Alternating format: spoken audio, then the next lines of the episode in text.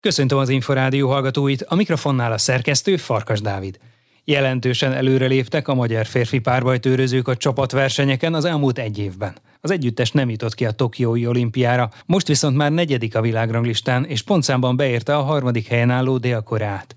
Dancsházi Nagy Tamás szövetségi vezetőedzőt, többek között Siklósi Gergely mesterét kérdeztük. Abszolút az építkezésnek az időszaka volt. Az egyik legnagyobb célunkat, hogy csapatszinten kezdjük el a felzárkózást a többiekhez képest, hisz ugye a férfi párbajtőr csapat nem indult a Tokiói olimpián, ezért jelentős hátrányból indultunk. A számok is azt mutatják, hogy sikerült elérnünk, tehát föltornáztuk magunkat a első négyben, úgyhogy én azt gondolom, hogy a, a fő kitűzött célt azt elértük. Úgy tűnik, hogy egységes a csapat, megvan az a négy vívó, aki rendszeresen tudja hozni a megfelelő teljesítményt, de azért próbálja-e tűzben tartani azokat, akik még közel lehetnek a mostani négyes tagjaihoz? Természetesen, tehát nincsenek kibérelt helyek. Fontos is, hogy, hogy legyen egy belső versengés a válogatott a kereten belül próbálgattuk, az év elején volt egy tesztidőszakunk, azért azt hozzá kell tenni, hogy lehetőséget kapott mindenki a csapatban, hogy megmutathassa, hogy mire képes. Nagyjából van egy képünk, illetve hát a továbbiakban is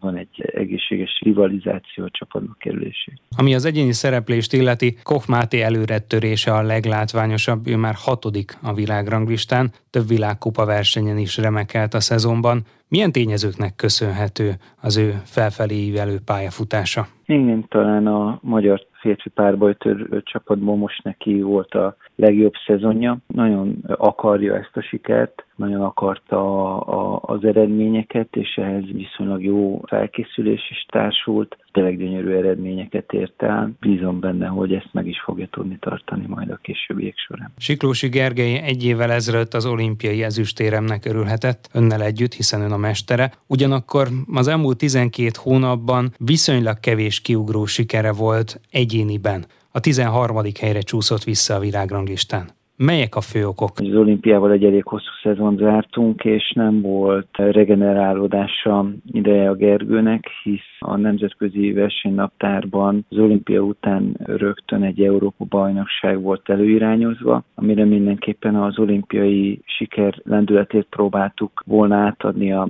csapattársaknak, ez is volt a fő cél, úgyhogy nem volt megállás. Minimális, hát egy, egy-két hétre volt csak pihenőideje, de hát az olimpia után elég sok más egyéb feladata is volt, például a sajtó is nagyon érdeklődő volt az irányába, tehát igazából sem fizikálisan, sem fejben nem tudott fölfrissülni. Ugyanaz Európa bajnokságot eltörölték a későbbiekben sajnos a Covid helyzetre való tekintettel, úgyhogy még tovább kellett készülnünk az első Berni csapatvilágkupára, hogy ezt a célunkat, ezt az olimpiai formát, ezt megpróbáljuk átadni, vagy az olimpiai sikerek érzését megpróbáljuk átadni a csapattársaknak. Egyébként ez sikerült is, viszont ennek föláldozódott Gergőnek az egyéni céljai, hisz innentől már folyamatos volt a, a nemzetközi versenyszezon, mini pihenőket tudtunk csak tartani, amiben ki tudott ugrani egy-egy jó versenye, ki tudott csúszni két Grand Prix, ahol bronzérmes lett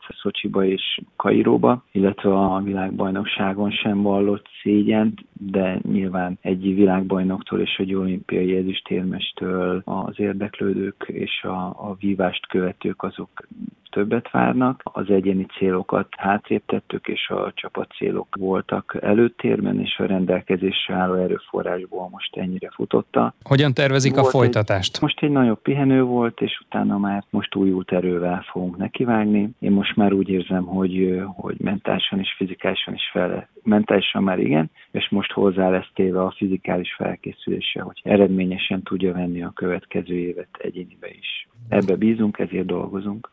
Ez egy nagyon sűrű mezőny, itt, itt nagyon komoly munkát kell végezni, hogy oda kerüljön az ember, és utána meg még komolyabbat, hogy maradjon. Ez a top 16, ez egy kemény hely, ahol meg kell felelnünk. András Vitibor és Nagy Dávid egymás mögött szerepel a világranglistán a 27. és a 28. helyen. Talán annyi volt az ő idényükben a különbség, hogy míg András Vitibor nagyjából kiegyensúlyozottan csipegette a pontokat, gyűjtögette az eredményeket, addig Nagy Dávidnak mindenképpen kiugró volt a budapesti Grand Prix verseny. Így van, több út vezet Rómába, ők külön utat jártak be, a Tibor egy kiegyensúlyozott privás mutatott, viszont a nagy sikerek azok nem jöttek össze most eddig neki, még Dávid egy versenyre koncentrált, és azt, azt be is húzta, egy gyönyörű szép érmet szerzett a budapesti gp Nagyjából hány versenyzővel, hány párbajtörőzővel számol még, hogyha bármilyen ok miatt a megszokott csapaton változtatnia kell majd? Még egy csapatnyi versenyző van, aki gyakorlatilag bevethető, hogyha bármiféle olyan dolog történik, formahagyatlás, vagy akik eddig nem szerepeltek a válogatottba, de olyan formát mutatnak, azok bekerülhetnek a válogatottba. Milyen fő célokat fogalmaznak majd meg, amikor először találkoznak keretedzésen az ősz elején? A legfőbb célunk az, hogy ez egy nagyon értékes